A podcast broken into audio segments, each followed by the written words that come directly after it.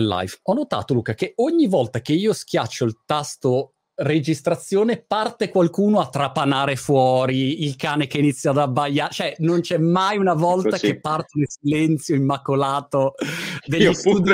Allora, no? Zitti, zitti, zitti, zitti.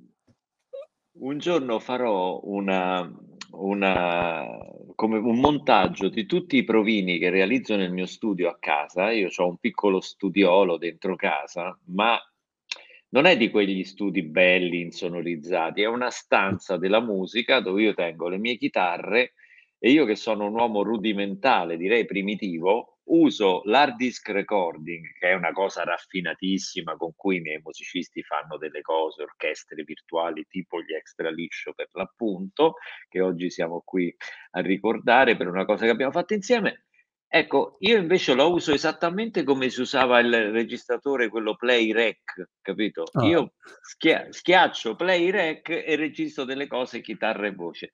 In tutte le mie registrazioni c'è un cane fuori che abbaia. e quindi, diciamo, sono due cani che si incontrano, diciamo, esatto. Eh, io che faccio il provino e lui fuori. Ma sempre, appena comincia, appena lui lo sa, c'è un bottone rosso rec e lui abbaia. Lui lo sa. È un classico, è un classico. Comunque, eh, hai citato gli extra liscio che per me sono stati una grande scoperta. Devo ringraziare Elisabetta Sgarbi che me li ha fatti conoscere. Io poi sono un ignorante di tutti i settori e musicali in particolare. E mi ricordo la prima volta che ci avevo parlato e ho detto, guarda, questi sono proprio bravi. E allora avevo fatto poi una chiacchierata ed ero rimasto innamorato. Eh, poi di tutti gli strumenti. Non mi ricordo come si chiama quella stanza dove c'ha tutti gli strumenti musicali possibili e immaginabili.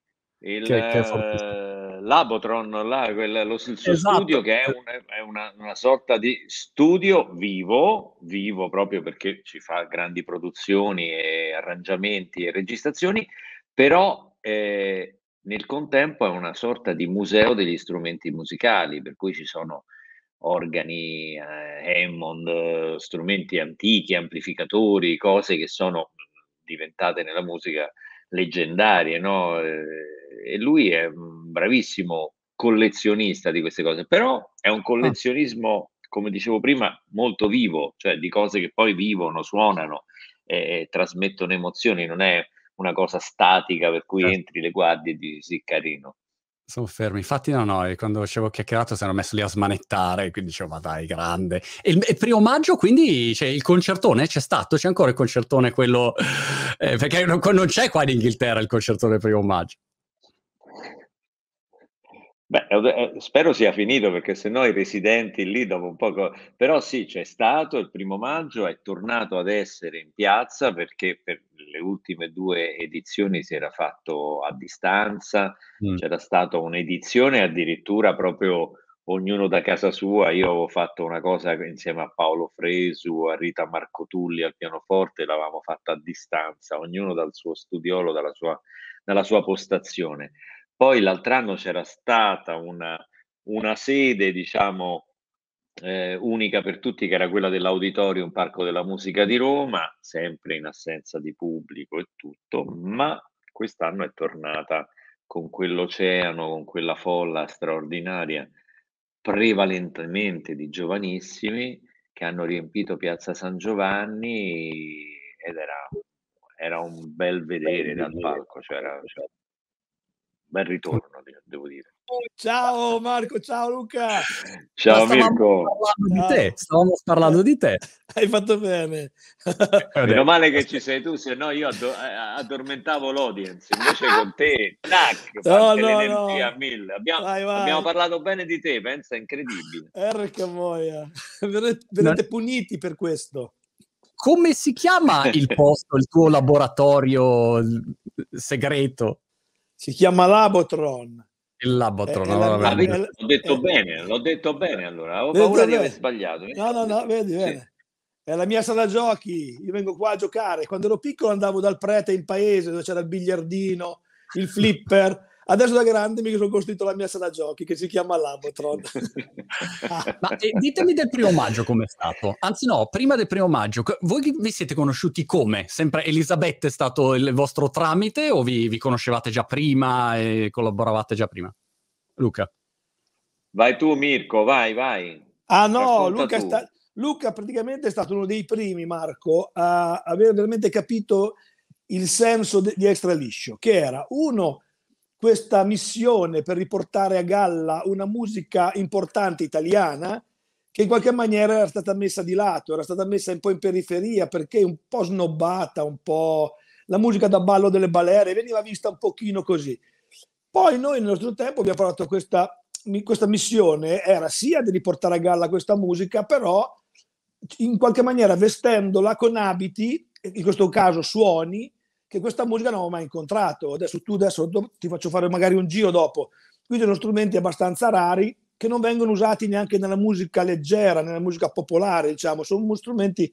Noi abbiamo osato, vestendo questa musica, cercando di, di riportarla un po' ai giorni d'oggi, con dei suoni un pochino così nuovi e diversi. Luca è stato uno dei primi a capire questo, ah.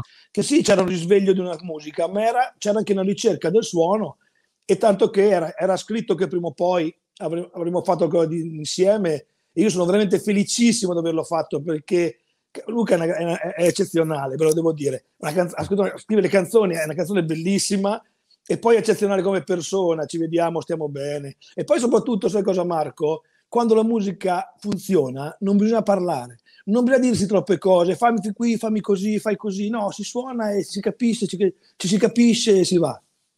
Funziona musicalmente. Luca, questa è la versione di Mirko, adesso puoi dire la verità sì, la verità, la verità è che, come avete capito, Mirko è, un, è una persona esplosiva, vulcanica, eh, piena di idee, piena di energia e soprattutto è una persona affettuosa, cosa che di questi tempi è diventata rara. Ci siamo forse anche abituati male in questo periodo di distanze di diffidenza perché l'altro può essere sempre portatore di virus o di chissà quale altra, quale altra nefandezza, ci siamo abituati forse a dei rapporti più freddi. Mirko è uno caldo, sempre umano. Mm. Quindi oltre ad essere un musicista di talento, hai proprio voglia di rivederlo, hai voglia di avere a che fare con lui. Gli extra liscio attraverso eh, la, la, la, la le radici della musica popolare e la voglia di Mirko di proiettare queste radici nel futuro, nel futuro di portarle in alto, nello spazio, perché questo fa Mirko, beh, eh, mi, mi, hanno colpito da subito. Elisabetta Sgarbi è, è ovvio che è stato, eh, ha, ha puntato i riflettori su questa realtà, facendola diventare film, documentario, libro, disco eh, comunicazione. E, e loro sono capitati poi hanno avuto questo exploit sanremese, ma prima di Sanremo sono venuti da me un paio di volte, due o tre volte ospiti a Radio 2 Social Club, c'era questa voglia di fare qualcosa insieme. E ah. ho, ho, trovato questa, io ho un cassetto pieno di canzoni che scrivo e che non tiro mai fuori perché io sono sempre molto dubbioso mi massacro, mi, sono un autolesionista, cioè nel senso che penso sempre che le cose non siano pronte, non siano adatte, ma che cosa vuoi che gliene freghi alla gente di questa canzone? Le radio non le... che è vero poi, cioè nel senso che poi la, la, la... noi facciamo una musica fuori dal tempo, fuori dalle mode, fuori dalle tendenze, insomma, e, eh, sia nel mio caso che nel caso degli extra dish. Però poi ci sono delle cose che uno fa perché hanno un senso. Mi sembrava che questa canzone che si intitola È così avesse un senso fatta con loro. Mm. Dimmi una cosa, eh, Luca e Mirko. Il concerto del, del, primo maggio, ora io manco dall'Italia da dieci anni, quindi non ho minimamente il polso della situazione, però insomma, per quelli che sono i miei ricordi, il concerto del primo maggio è, è sempre stato un momento importante, ecco, magari non è Sanremo, però il concerto del primo maggio è una cosa che, mh, mm, come dire, tutti um, are aware of. E mi domando se per te, Luca, or- che, che, ne hai fatti miliardi di concetti, di concetti di qualunque situazione, è come dire, è stato un momento particolare um, oppure è, come dire, un altro giorno in ufficio perché per te l'hai già vissuto mille volte così. Um, e, e, in generale volevo capire co- com'è cambiato, se è cambiato qualcosa post-Covid, ora che si torna nelle piazze, non hai la gente magari tutta mascherinata o assente. Um, noti una differenza uh, rispetto a prima? Beh, guarda, eh, tanti elementi hai messo in questa bellissima domanda. La prima è eh, se è, apparteneva alla lista di cose che uno fa e ti dico di no perché non ho una lista di cose che faccio. Ah. Ogni cosa che faccio mi suscita sempre delle emozioni e, e, e le emozioni sono sempre diverse perché il contesto in cui le vai a fare è completamente diverso. Puoi avere, come nel mio caso, più di 40 anni di, eh, chiamiamola carriera, comunque di concerti, di esibizioni, di dischi, di tante esperienze fatte, però nonostante questo il primo maggio per me, è, specialmente questa edizione, ha avuto un valore particolare. Primo, andavo lì con un intento eh, unico, che era quello di ricordare la figura di Gino Strada, e l'opera di Emergency nel mondo, in un momento in cui incredibilmente alle porte d'Europa c'è una guerra, una guerra che sta diventando totalizzante, che, che, che non è più una guerra fra due paesi, è una guerra fra, fra due modi di vedere la vita, fra due culture. Eh, e quindi ricordare la figura di Gino Strada che per tutta la vita si è battuto contro la guerra a favore della pace, che per tutta la vita ha messo il suo talento, la sua opera, la sua fatica umana eh, a disposizione dei feriti di guerra, era per me un ruolo difficilissimo in una piazza che rischia di essere, dove rischi di essere anche un po' un guastafeste, cioè nel senso ah. che è ovvio che c'è voglia di tornare al divertimento, al grande, grande bagno di folla, a ballare e tutto. In tutto questo devi metterci un discorso che abbia un senso e ricordare in modo degno Gino Strada. La, il secondo elemento di totale novità per, per me, e soprattutto per gli extra liscio, era il fatto di presentare sul palco del primo maggio dal vivo una canzone che nessuno aveva mai sentito mm. che è un po' l'effetto Sanremo, no? se vogliamo, dove la canzone deve essere inedita. Generalmente si va al primo maggio a cantare Bella Ciao, a cantare certo. una, canz- una canzone che fa esplodere la piazza, la fa partecipare. Lì era come dire siamo venuti a farvi sentire una cosa nuova, ci vuole un grado d'attenzione un po' più alto, vi chiediamo uno sforzo, un impegno un po' più alto poi è un pubblico giovanissimo eh, e quindi insomma tanti elementi contrast- eh, voglio dire di, di, novità che a me hanno portato una grande emozione. Non voglio dire paura ma mm. un po' di ansia da prestazione c'era. stata. Per, per, te Mirko questa era il primo eh, il primo primo maggio o avevi già avuto esperienza no, no, No, anche l'anno scorso siamo stati là con l'extra liscio, okay. poi ne ho fatti in passato con Vinicio tanti, poi ne ho fatti anche col mio primo gruppo. No, ormai anch'io okay. diverso. Cioè, sono, sono, Marco, sono vecchio, sono vecchio. Dire, dimostra il fatto solo che sono, sono semplicemente vecchio. Non è che Però sei, è vero, Luca, vedi Mirko così. Guarda quanto, eh. quanto, è figo, cool, young. Non so dirti, capito? Eh. Vabbè. Young, soprattutto young. No, ascolta, la cosa che sicuramente io ringrazio Luca di aver avuto l'idea di andare al primo maggio perché per me è stato importante, perché se il primo maggio è un po' il termometro della musica italiana, di quello che succede in Italia, ho capito che effettivamente era quello che un po' pensavo, no? E cioè, la musica si sta rinnovando, sta ripartendo, siamo in una fase nuova cioè qui i giovani, i giovani fanno più click, eh, di, di, di, adesso il click non è più un disco che si vende. E ho capito da primo maggio effettivamente che c'è, siamo in una, in una fase nuova, sicché io sono d'accordo con Luca quando diceva prima che siamo tendenzialmente di lato, siamo tra virgolette fuori moda, ma siamo ben contenti di esserlo perché noi crediamo nelle nostre cose, cioè lui scrive delle canzoni che vanno scritte non, non, siamo più di quella, non, non, non, saremo neanche capaci di entrare a fare musica così velocemente, rinnovarsi, se non fai ogni volta il singolo di successo sei rovinato. Noi facciamo la nostra cosa, siamo molto contenti, anzi io sono stato molto contento di andare a fare questo primo maggio con Luca, con questa canzone bellissima che mi ha fatto sentire ancora più fuori moda di quello che voglio, che voglio essere, che per me è stato un successo. Grande.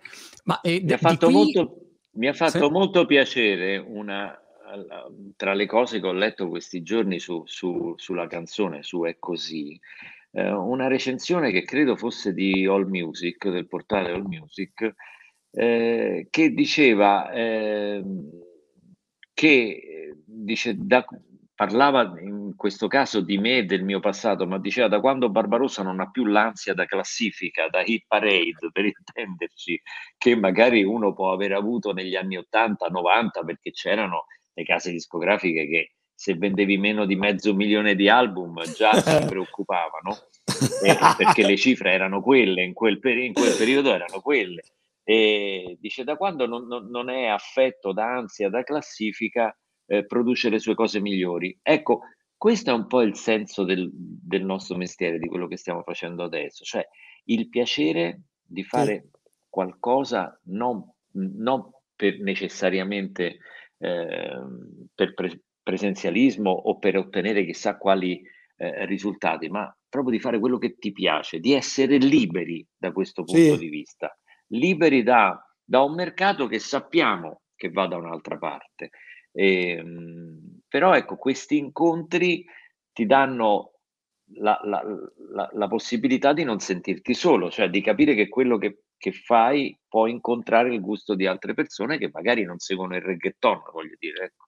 Anche perché ormai siamo passati, cioè con tutto il tema digitale che magari io vedo così più da vicino, il passaggio da un mercato di massa a una massa di mercati è stato enorme. Quindi tu hai tante nicchie, tante tribù, tante affinità sì. Ehm, e, e, gusti diversi. Non c'è più, come dire, il mono messaggio. Eh, no? La musica mainstream, dai, sì, è quella lì e basta, c'è solo quella.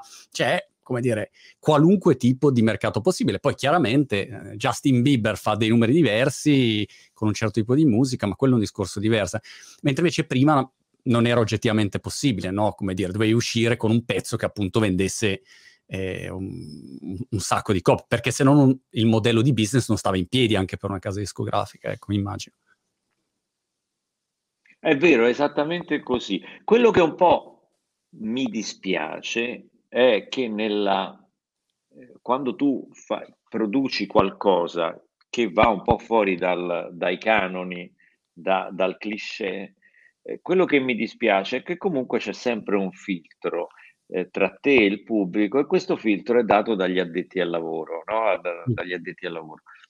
E ehm, una volta eh, all'interno delle realtà di comunicazione c'erano dei veri e propri direttori artistici che a volte facevano delle scelte volutamente impopolari, coraggiosamente impopolari, perché credevano in qualcosa.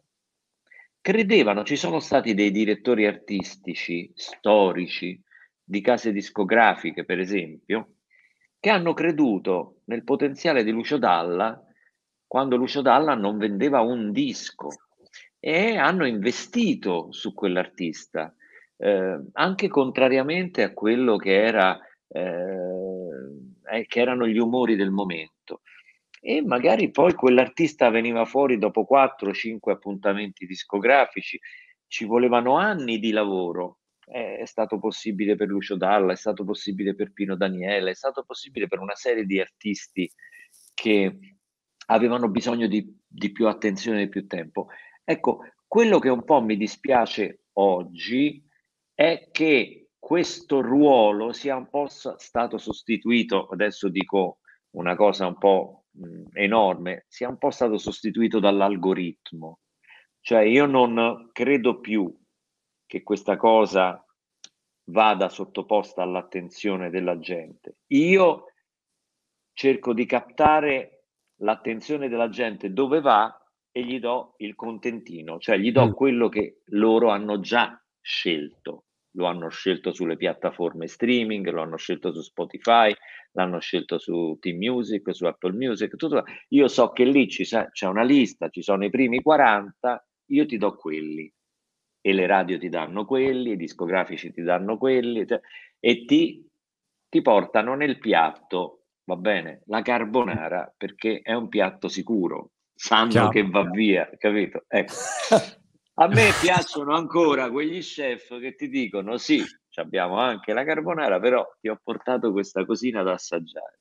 Che ne pensi? Eh. E scopri un gusto, scopri un gusto nuovo. Ecco, questa è una cosa che un po' mi dispiace, perché è un lavoro di ricerca, è un lavoro umano che secondo me non guasta mai, va sempre mm. fatto in tutte le occasioni.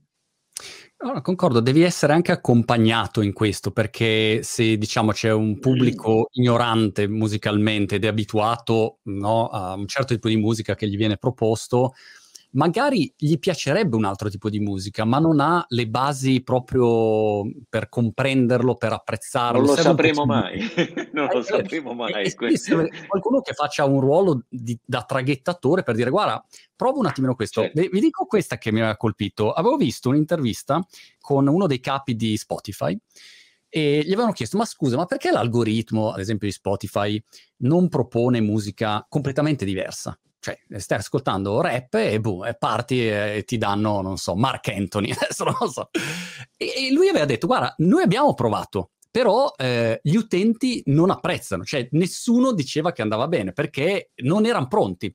E quindi l'idea, nel loro caso, è quella di dire, guarda, ti proponiamo qualcosa più o meno sempre uguale, però un pochino diverso, cioè la variazione veramente no, per portarti certo. n- non troppo lontano dalla tua comfort zone. E quindi quello avvia il problema che dicevi tu, che poi alcuni generi eh, vengono, come dire, non sono quelli che fanno i grandi numeri. Questo però c'è anche sui contenuti, pensi su YouTube, se fai un video dove ti lanci dal molo di Brighton vestito da pantera rosa, fai miliardi di visualizzazioni. Se invece parli di filosofia, c'è molte meno. No? Lo voglio sempre... fare, lo voglio fare. Adesso cerco una tutina da pantera. Esatto. Ma adesso proseguirete in, in questa collaborazione, mini tour, qualcosa, o diciamo avete fatto questo questa congiunzione eh, e poi adesso ri- riprendete i vostri percorsi individuali. Vai tu, Mirko. Mirko. No, no, è solo l'inizio. Quando mm, si fanno so... le cose, è, è, a parte che cioè, fare il musicista, incontrarsi così, cioè quando la musica fa scoppiare altre cose, che sono un po' la parte più importante, sono le parti, come diceva prima Luca, la parte umana, quando ti trovi bene con una persona non devi cambiare il tuo, il tuo carattere, rimani sempre quello che sei perché sei a tuo agio, sei tranquillo. È naturale che è solo l'inizio Ora sicuramente quest'estate avremo modo di fare qualcosa, ci inventeremo cose, poi chissà, chissà dove ci, dove ci porterà Luca tutto questo, magari un disco, un disco capovolto intero, tutto fatto insieme, chissà, non lo so, io, io, ci la, spero. La, a me, a parte che loro hanno questo nuovo album, Romantic Robot, eh, fresco d'uscita, eh, in cui io non sono certo l'unico collaboratore c'è Davide Toffolo, c'è, c'è mm, Tony Renis, una canzone di Tony Renis, e, ed è bellissimo Romantic Robot perché ha questa, accanto a strumenti umani, ha questa orchestra virtuale ah. di, di quanti elementi, Mirko? Sono 46 omini invisibili diretti da un robot. Eh, per farla semplice, per farla semplice. Ma la, la, la, cosa, la, cosa, reale era questa qua, Marco, che Elisabetta Sgarbi mi chiama un giorno e mi dice Mirko, avete fatto dei concerti straordinari a Taranto e Matera, dobbiamo fare un disco con l'orchestra sinfonica. Io vado a letto, Mar, e non riesco a chiudere occhio. Come faccio nel 2022 a fare un disco con l'orchestra sinfonica? Cominciavo a sentire odore di miele, eh, mille fiori, castagno, acacia. Come faccio? Io il disco non posso fare un disco che profuma, dico così. Allora allora, allora ci ho dormito, non ci ho dormito, non ci ho dormito, dico la verità, non ci ho dormito. La mattina chiamo Elisabetta, ha fatto, va bene, facciamo il disco con l'orchestra sinfonica, ma l'orchestra sinfonica deve essere digitale. E come si fa? Ah, si fa mm. che adesso non diciamo niente al nostro direttore, che lui compone, scrive per 46 elementi e poi dopo lo processiamo invece di andare al teatro. Dovevamo andare al teatro d'uso di Bologna, era tutto fissato. Abbiamo 50 persone che ci odiano perché era tutto organizzato, capito? Però, e però insomma, alla fine abbiamo fatto così, abbiamo processato questa cosa nel digitale e la parte umana è arrivata poi dal mio laboratorio. È un disco capovolto, come dico io, da ascoltare a testa in giù, perché si è capovolto il giorno prima di iniziare quasi a registrare. E il risultato, ti dico la verità, Marco, sono contentissimo perché è la prima volta poi che mi trovo a fare i conti col computer. Perché io non ho il computer e quando vado in studio, che vedo gli altri miei colleghi che fanno i dischi praticamente col mouse, mi viene un'agitazione tipo neon, no? Io quando vedo un neon, c'è un neon sopra di me, mi viene una depressione istantanea che non parlo più e il mouse mi fa sì... Eh, anche il mouse mi ah. fa un po' quell'effetto lì, no? Vedere sto mouse che avevate dietro, cancella, chiudi, io sono un po' la vecchia. E però insomma aver fatto i conti con una parte digitale così forte, un'orchestra quasi fredda, immobile, e, dargli, e, devi dargli vita però a questa cosa, no? Allora è stato divertentissimo, penso che sia, abbia messo in moto una cosa che verrà poi riutilizzata. Interessante anche come sperimentazione. Sarebbe stato interessante avere sia la versione orchestra uh, live uh, di Umani, sia la versione per fare un, un, benchmark comparativo. Ma quella la faremo dal vivo perché abbiamo dei concerti okay. bellissimi con l'orchestra moderna di 60 elementi e faremo di quest'estate dei concerti con l'orchestra reale, però dopo facciamo anche dei concerti con l'orchestra invisibile. Anzi, faccio un appello, visto che siamo qua. Luca, ti aspettiamo, eh? Ci vogliamo ah, sia in quella reale, in quella, invisi- in quella, invisibile devi farti provare un vestito dove diventi trasparente, capito? Si vedono solo le mani e, e, la, e la testa che si muove. Basta che non ti prendi un cantante virtuale al posto mio, io ci sarò sempre. ok. Eh. okay. O, o, ologrammico.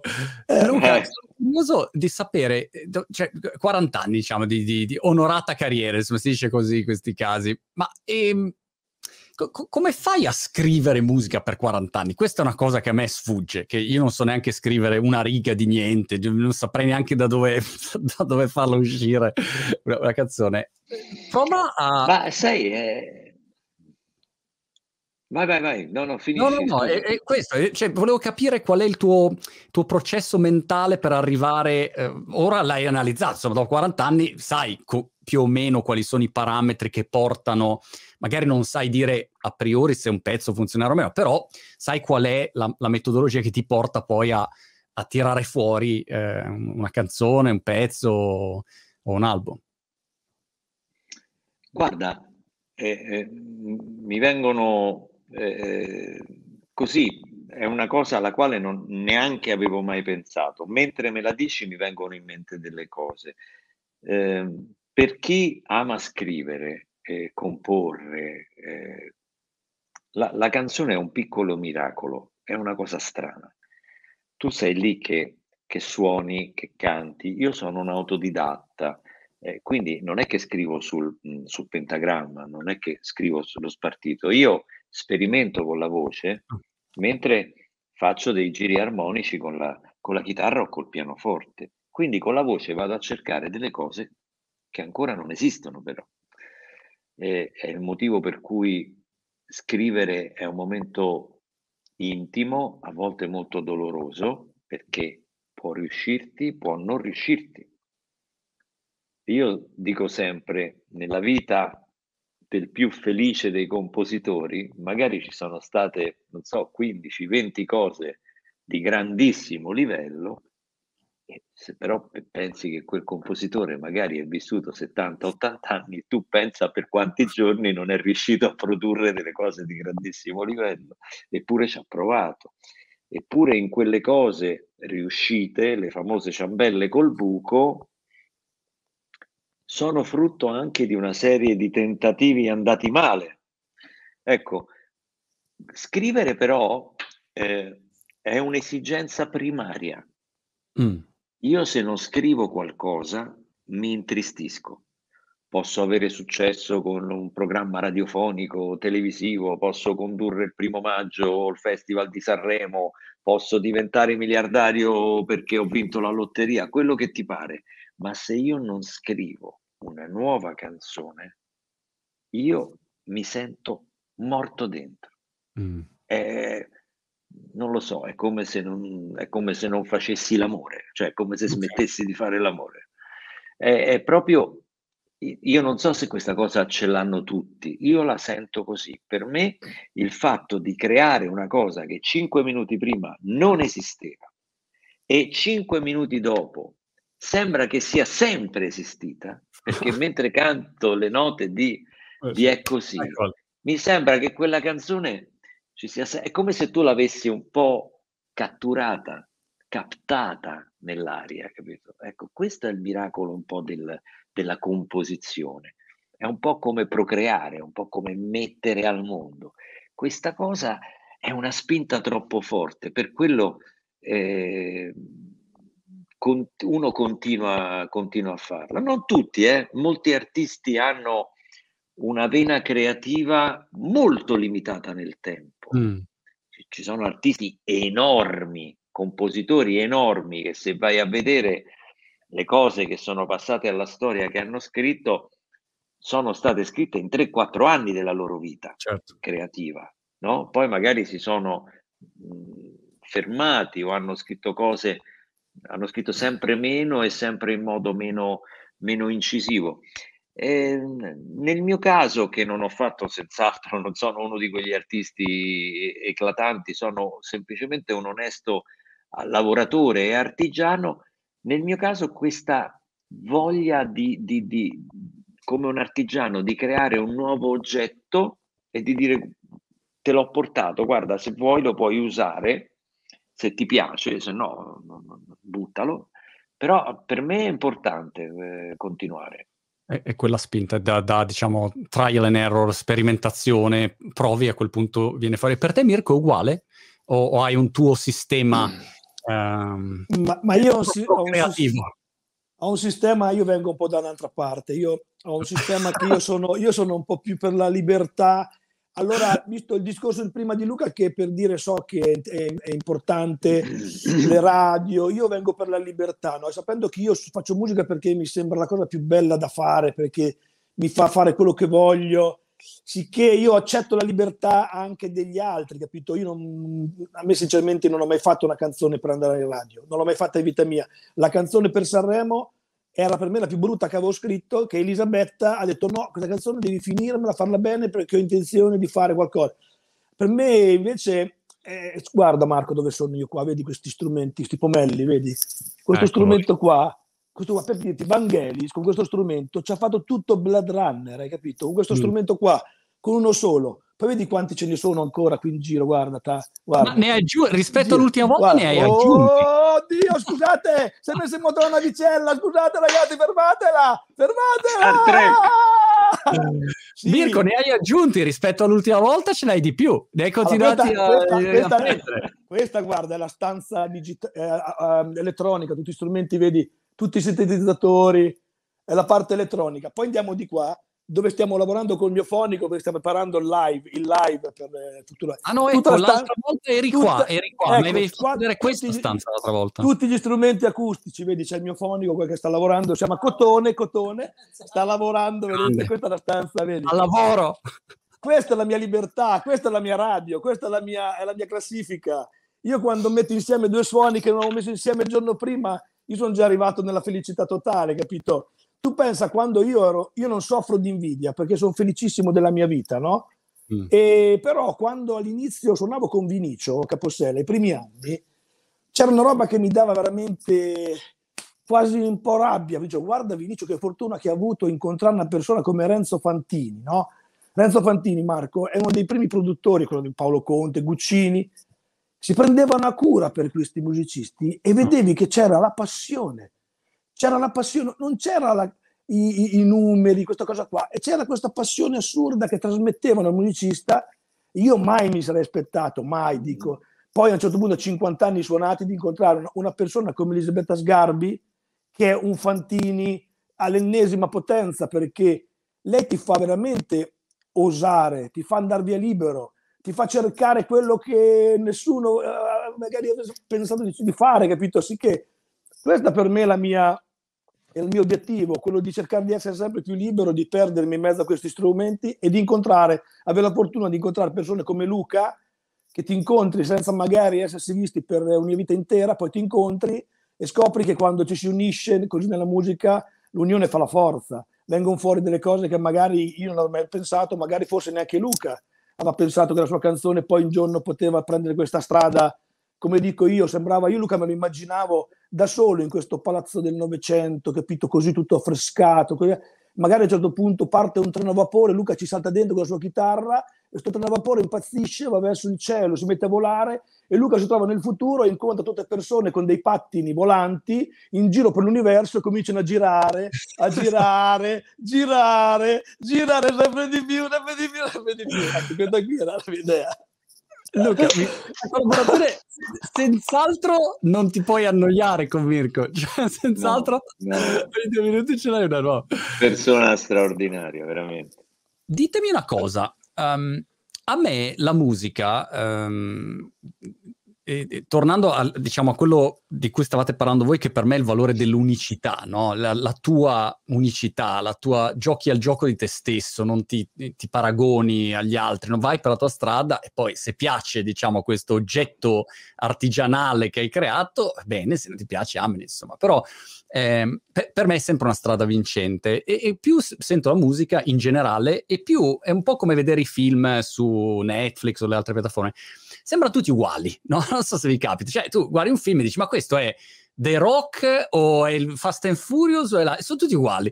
Quindi eh, la stragrande maggioranza del, dei film e della musica, più o meno a un orecchio ignorante, un occhio ignorante come il mio, eh, mi sembra tutto il stesso. Poi però a volte vedi delle cose diverse, che dici, ah no, aspetta, questa è una roba diversa. Poi magari hai da ridire, ti può piacere di più o di meno, però è chiaramente una cosa diversa. Allora m- mi domando, quando vedi tutti questi mega hit, non so, qui in UK c'è ovviamente Ed Sheeran che è mm, sempre citato, e ogni due minuti esce con un hit che ha successo in tutto il mondo, in continuazione, una macchina. Quella replicabilità di, di canzoni che più o meno suonano tutte sempre uguali. Adesso i fan di Ecera mi odieranno, però più o meno, insomma, me, eh, mi piace anche Ecera, però voglio dire, la, sono, non è che cambia radicalmente da un pezzo all'altro, adesso non so come, come spiegarlo. Eh, è una, una, come dire, continuità musicale dovuta ai, a uno studio commerciale del mercato, a un team di autori che a quel punto dicono ok, il pezzo lo facciamo così perché sappiamo che così funziona oppure semplicemente è, come dire, da, da, da, dove parte quel fatto, quella sensazione del sempre uguale nel mondo musicale? Se c'è, magari voi mi dite non è così. Ma guarda, è che mm, con tutto il rispetto per chiunque eh, riesca a ottenere quel tipo di, di, di risultati di, e anche di, di, seguito, perché qui stiamo parlando di artisti che hanno un seguito planetario e di conseguenza alziamo le mani e ci hanno ragione loro. Volto pagina. Questo effetto che il profano, diciamo così, sente è dovuto al fatto che nella musica sempre di più, nella storia della musica, soprattutto nella storia della canzone, sempre di più è diventata importante la parte dedicata alla produzione. Mm. Cioè produrre un disco, che non significa pagarlo, produrre un disco è un po' quello che può essere, non so, un regista per un, per un film, no? La produzione... Il montaggio. Per, per, eh. Esatto, si intende produzione artistica. La produzione artistica è quella che decide chi deve essere l'arrangiatore, che tipo di sonorità, che tipo di, eh, di frequenza deve avere il beat, che velocità, che, che suoni, eh, la ritmica del canto. Allora, la produzione è diventata importante quanto la composizione del brano, se non di più, se non di più. Spesso e volentieri, per esempio in Italia, sentiamo artisti diversi che hanno più o meno sempre gli stessi produttori. E, e di conseguenza sono artisti che sposano il suono il modo di fare, il modus operandi di quel produttore. Sono dei, un po' dei marchi di fabbrica okay. e ho anche una garanzia di successo perché sanno come si costruisce un brano che poi è gradito alle radio, che poi si presta a un certo tipo di videoclip e via dicendo. Ecco, questo una volta non era così, eh, una volta la musica era eh, più legata alla personalità dell'artista. De André si bastava anche da solo con una chitarra, poi per carità il suo incontro con la PFM è stato un incontro più che felice, però eh, Luigi Tenco era Luigi Tenco, Lucio Dalla era Lucio Dalla, e non è che Lucio Dalla, De Gregori, De André andavano tutti dallo certo. stesso arrangiatore, produttore e avevano dei dischi tutti uguali. Non funzionava così. Molto era legato al mood, allo stato d'animo dell'artista, a quello che quell'artista voleva mm. raccontarti.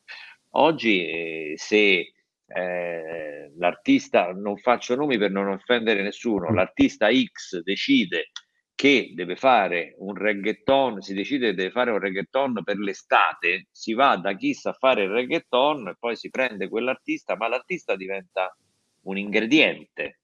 Capito. Un ingrediente di un menù che è già stato, eh, insomma, mh, che va a giocare un po' quasi sul sicuro. Ecco. Chiaro. Anche tu, Mirko, la vedi, la vedi così?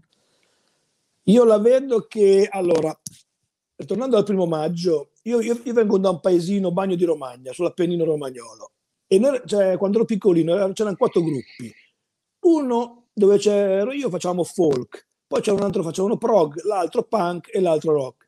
In un paesino c'erano quattro gruppi, uno l'opposto di quell'altro. L'altro giorno io, sentendo un po' che dicevi te Marco, le orecchie, anch'io le orecchie come le tue, si vede, perché sentire tutto il mo, movimento giovane di musica ho fatto fatica anch'io a distinguere i generi. Mi sembrava che ci fosse eh, una linea da seguire, come diceva Luca, alla ricerca, l'obiettivo era chiaro, l'obiettivo è chiaro. Capito? Io preferisco un pochino più rimanere legato a, certo, a un certo tipo di musica dove prima dice, Luca diceva che già De André con la chitarra e la voce già si bastava. E qui sono un pochino più legato che la personalità sia forse la prima cosa la, e soprattutto la sincerità. Perché se tu non sei sincero, poi come fai a mantenerla negli anni? Sta cosa, devi seguire sempre qualcosa. Io credo che la, la più bella cosa che abbiamo, oltre che la libertà, è la sincerità di mettere in musica quello che veramente noi siamo e quello che vogliamo far vedere di noi, reale. Concordo. In, in, uh, come consiglio a, a magari persone che approcciano il mondo musicale in questo momento più, più sbarbati in ascolto, che pensano, ok, eh, ho la passione, vorrei entrare in questo mondo, eh, parto oggi nel 2022. Eh, Luca, che cosa suggeriresti? E, e poi Mirko. Beh, io il consiglio che posso dare ai giovani musicisti è di non ascoltarmi, cioè nel mm. senso proprio io non ci capisco niente. Cioè, sì, no, se io mh, mm, mi, mi, mettessi a dare eh, consigli ai giovani artisti, credo che la loro carriera ne risentirebbe in senso negativo perché non sono assolutamente in grado di eh, percepire quelli che sono eh, che, que- quella che è la strada giusta per i nuovi linguaggi. Eh, ci sono artisti di cui io comprendo il successo, ci sono artisti di cui io non comprendo la chiave del loro successo. E, e, e quindi lì alzo le mani. Io credo che un ragazzo sappia molto meglio di me eh, come muoversi nel, nel nuovo panorama musicale. Quindi i miei consigli eh, sarebbero eh, forse fuorvianti.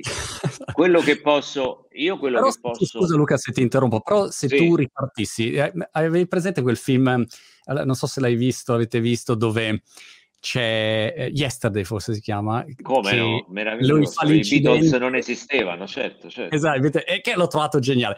Immaginati che è uguale ma ad un certo punto uh, Barbarossa non esiste più quindi no, non c'è più. E tu riparti dal 2022 sconosciuto e quindi parti da zero. Uh, co- come approcceresti questa nuova ripartenza? Ecco questo era eh, diciamo eh, io credo che vivrei la stessa scena che c'è nel film quando lui prova a far sentire ai suoi genitori Let It Be e i genitori lo interrompono in continuazione perché suona il citofono, perché arriva un pacco da Amazon e non se lo fila nessuno di fronte a un capolavoro come Let It Be. Io credo che oggi il mondo è, è, è distratto o concentrato su altre cose. Non so se mh, c'è lo spazio per questo, per questo tipo di cose. Quello che io racconto ai ragazzi che incontro nelle scuole di musica, quando mi chiedono un parere. Molto spesso vado nelle scuole a incontrare ragazzi che stanno studiando mm. armonia, composizione, produzione musicale. Io l'unica cosa che dico è, è che questo è un lavoro, è un lavoro di ricerca ed è un lavoro di ricerca quotidiana dove serve tanto, tanto impegno di togliere dalla testa ai ragazzi la cultura del talent, cioè nel senso vado lì, faccio una gara e se mi dice bene mi pescano dal mazzo e io ho svoltato la vita. Eh, è così in un caso su un milione, milione. Per, il resto, per il resto non è così. Così come un mito è l'ispirazione. L'ispirazione nella vita, l'ispirazione uno ce l'ha cinque volte, quattro volte, dopodiché quello che scrive, scrivere professionalmente, scrivere con continuità, produrre musica con continuità, significa eh, stare sul pezzo tutti i giorni, eh, come fanno gli scrittori. Eh, Andrea Camilleri, il grande scrittore, quando venne da me a Radio 2 Social Club, mi raccontò, io la mattina mi faccio la barba, la doccia, la barba, mi vesto di tutto punto e alle sette e mezza sono davanti alla mia scrivania e scrivo fino a mezzogiorno, tutti i giorni.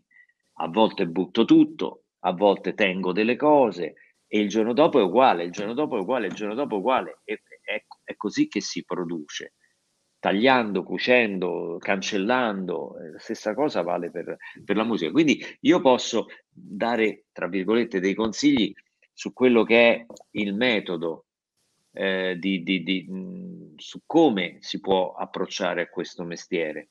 Poi dopodiché i ragazzi sanno molto meglio di me eh, come, come metterlo in pratica, insomma. Mi ha fatto piacere che hai detto che l'ispirazione ce l'hai 4-5 volte. Io in 50 anni non l'ho ancora avuta neanche una volta, ma quindi sono fiducioso per avere le mie 4-5 volte da qua al futuro. Invece, Mirko, hai, hai appunto su questo argomento qualche suggerimento o, o idea o, o, spunto di riflessione? Sai che mi è sfuggito l'ar- l'argomento? Se, se hai um, magari parli con, um, con persone che approcciano il mondo della musica Ah. Che poi uno dice sempre giovani, ah. ma magari uno appunto sì, sì. A, a, a, 40 anni decide di, di, entrare e fare musicista, insomma.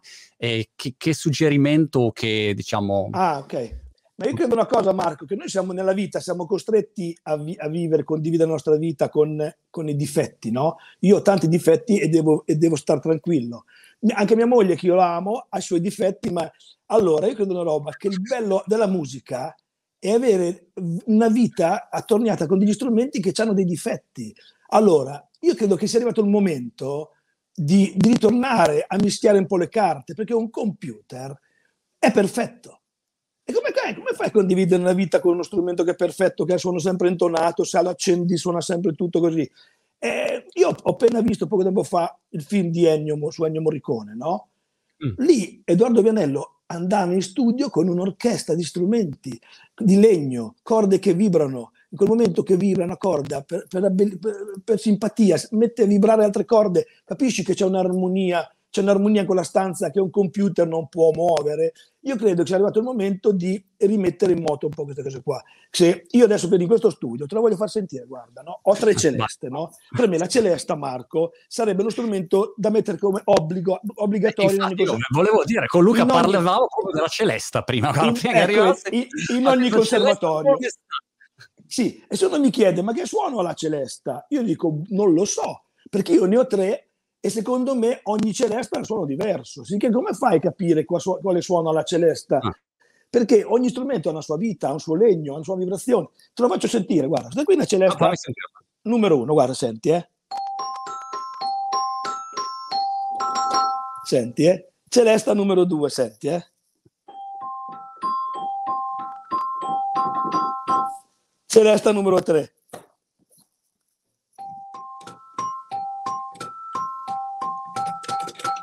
E capisci che ogni, ogni, ogni questi per me sono hanno... tutte uguali, identiche.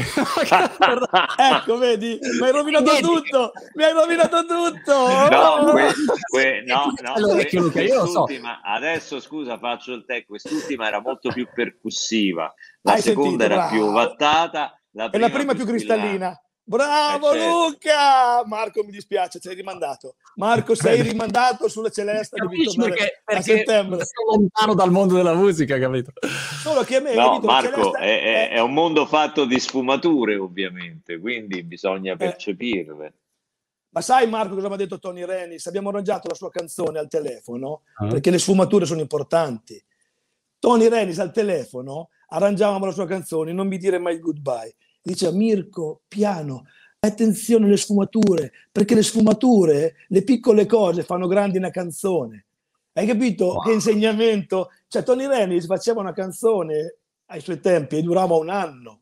Hai capito? Durava anche, lui ha avuto una fortuna di fare una canzone che durerà per sempre.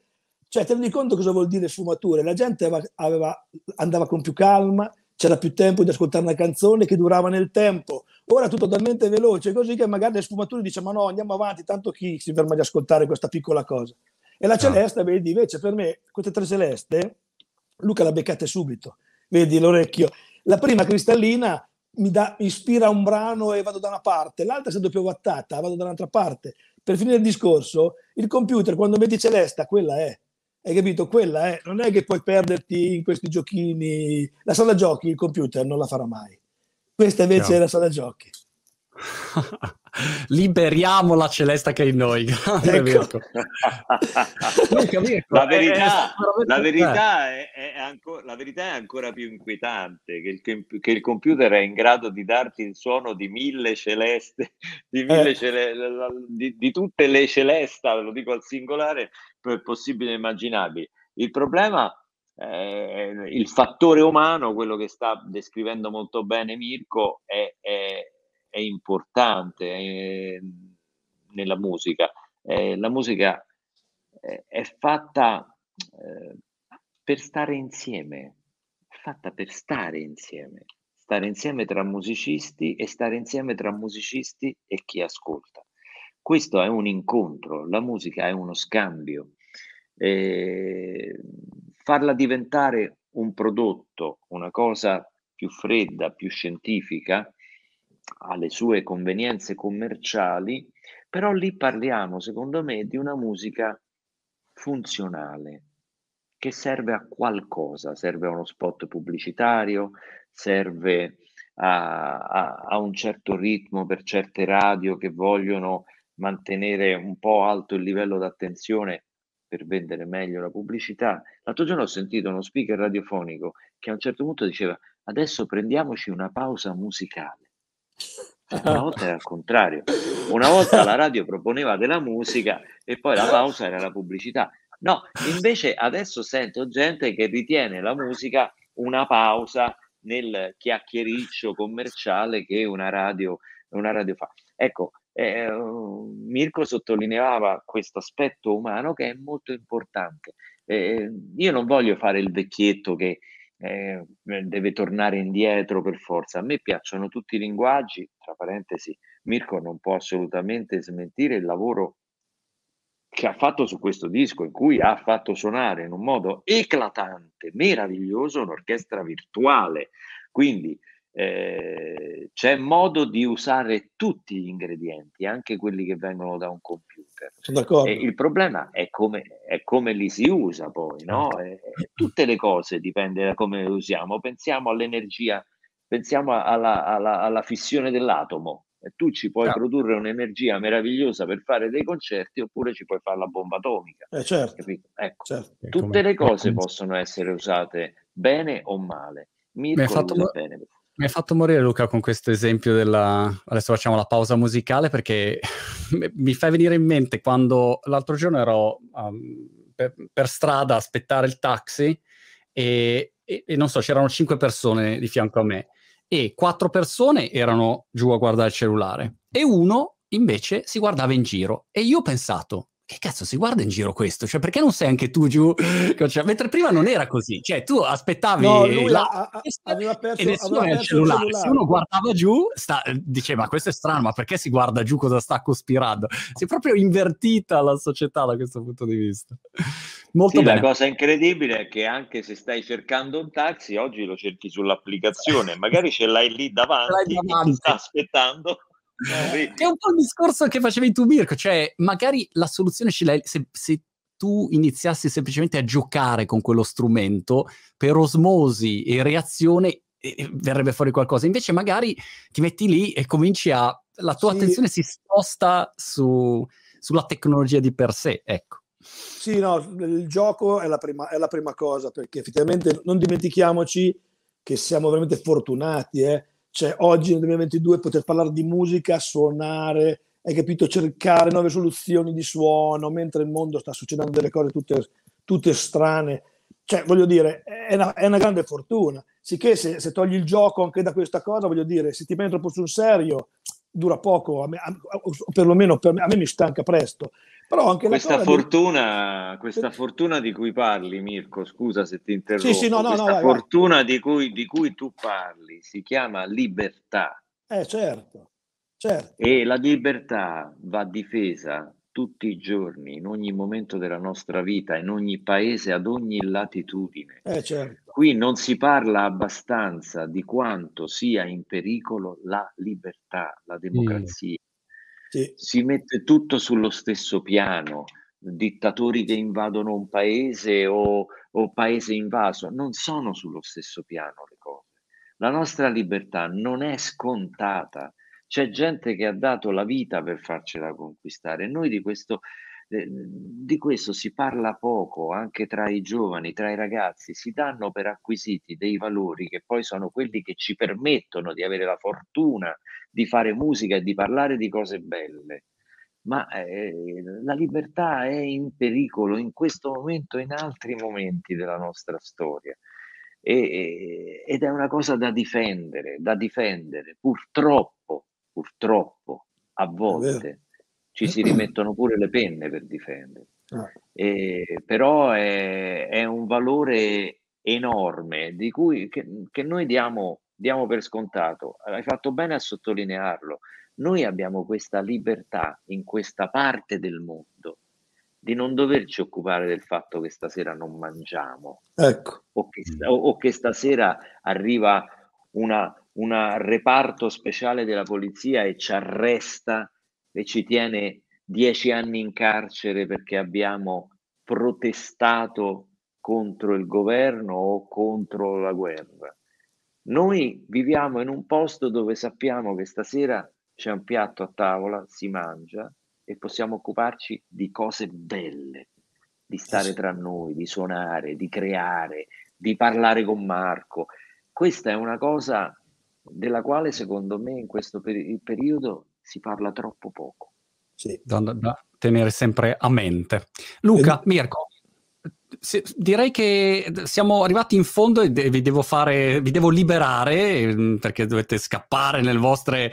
Eh, come si chiama lo strumento musicale di nuovo? La celesta? La celesta. La celesta, devo lasciarti allora, ma... alla celesta. Marco, adesso io, io vado a Celesta, ma tu mi dispiace, devi ripassare un pochino il capitolo 7, 8, 9, 10, 11, 12 della Celesta perché a settembre ti rinterroghiamo. Va bene Marco, perché insomma hai sbagliato purtroppo. Un trapianto eh. di timpano qua, altro che oh, ripassare. Mirko, grazie mille Luca, in bocca al lupo per uh, tutto. grazie. Ciao Marco, ciao Luca. Grazie a voi. Ciao. ciao. ciao.